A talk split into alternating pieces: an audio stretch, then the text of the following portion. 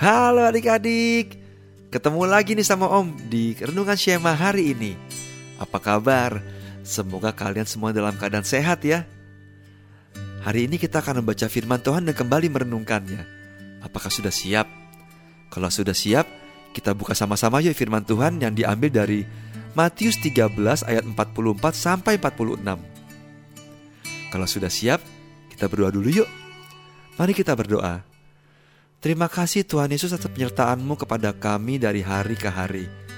Saat ini Tuhan kami berkumpul dari tempat kami masing-masing untuk kembali membaca firman-Mu dan merenungkannya.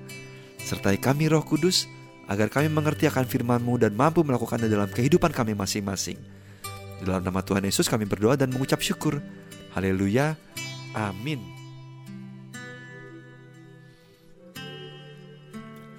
Renungan hari ini berjudul Harta terpendam dan mutiara yang berharga. Sahabat Yesus, mari kita membaca firman Tuhan yang sudah kita siapkan. Firman Tuhan diambil dari Matius 13 ayat 44 sampai 46 dengan judul perikop Perumpamaan tentang harta terpendam dan mutiara yang berharga. Demikianlah firman Tuhan. Hal kerajaan sorga itu seumpama harta yang terpendam di ladang yang ditemukan orang, lalu dipendamkannya lagi. Oleh sebab sukacitanya, pergilah ia menjual seluruh miliknya, lalu membeli ladang itu. Demikian pula hal kerajaan sorga itu seumpama seorang pedagang yang mencari mutiara yang indah. Setelah ditemukannya mutiara yang sangat berharga, ia pun pergi menjual seluruh miliknya, lalu membeli mutiara itu.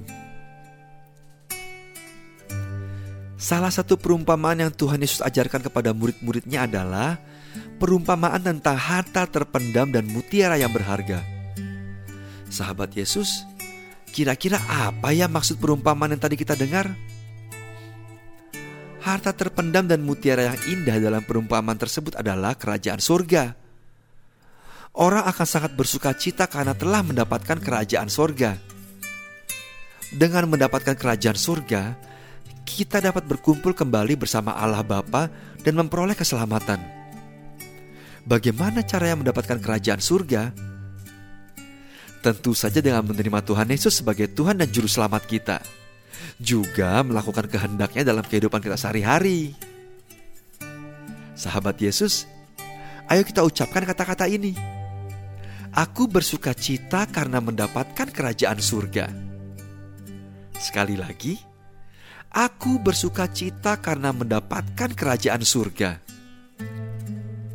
Mari kita berdoa. Bapa di surga, terima kasih karena kami telah menerima kerajaan surga melalui Tuhan Yesus Juru Selamat kami. Dalam nama Tuhan Yesus kami berdoa. Amin. Nah adik-adik, selesai sudah pembacaan firman Tuhan dan renungan kita hari ini. Kiranya kita semua diberkati oleh firman Tuhan dan renungan hari ini. Sampai ketemu di sema yang berikutnya ya. Salam sehat selalu dan Tuhan Yesus memberkati. Bye-bye.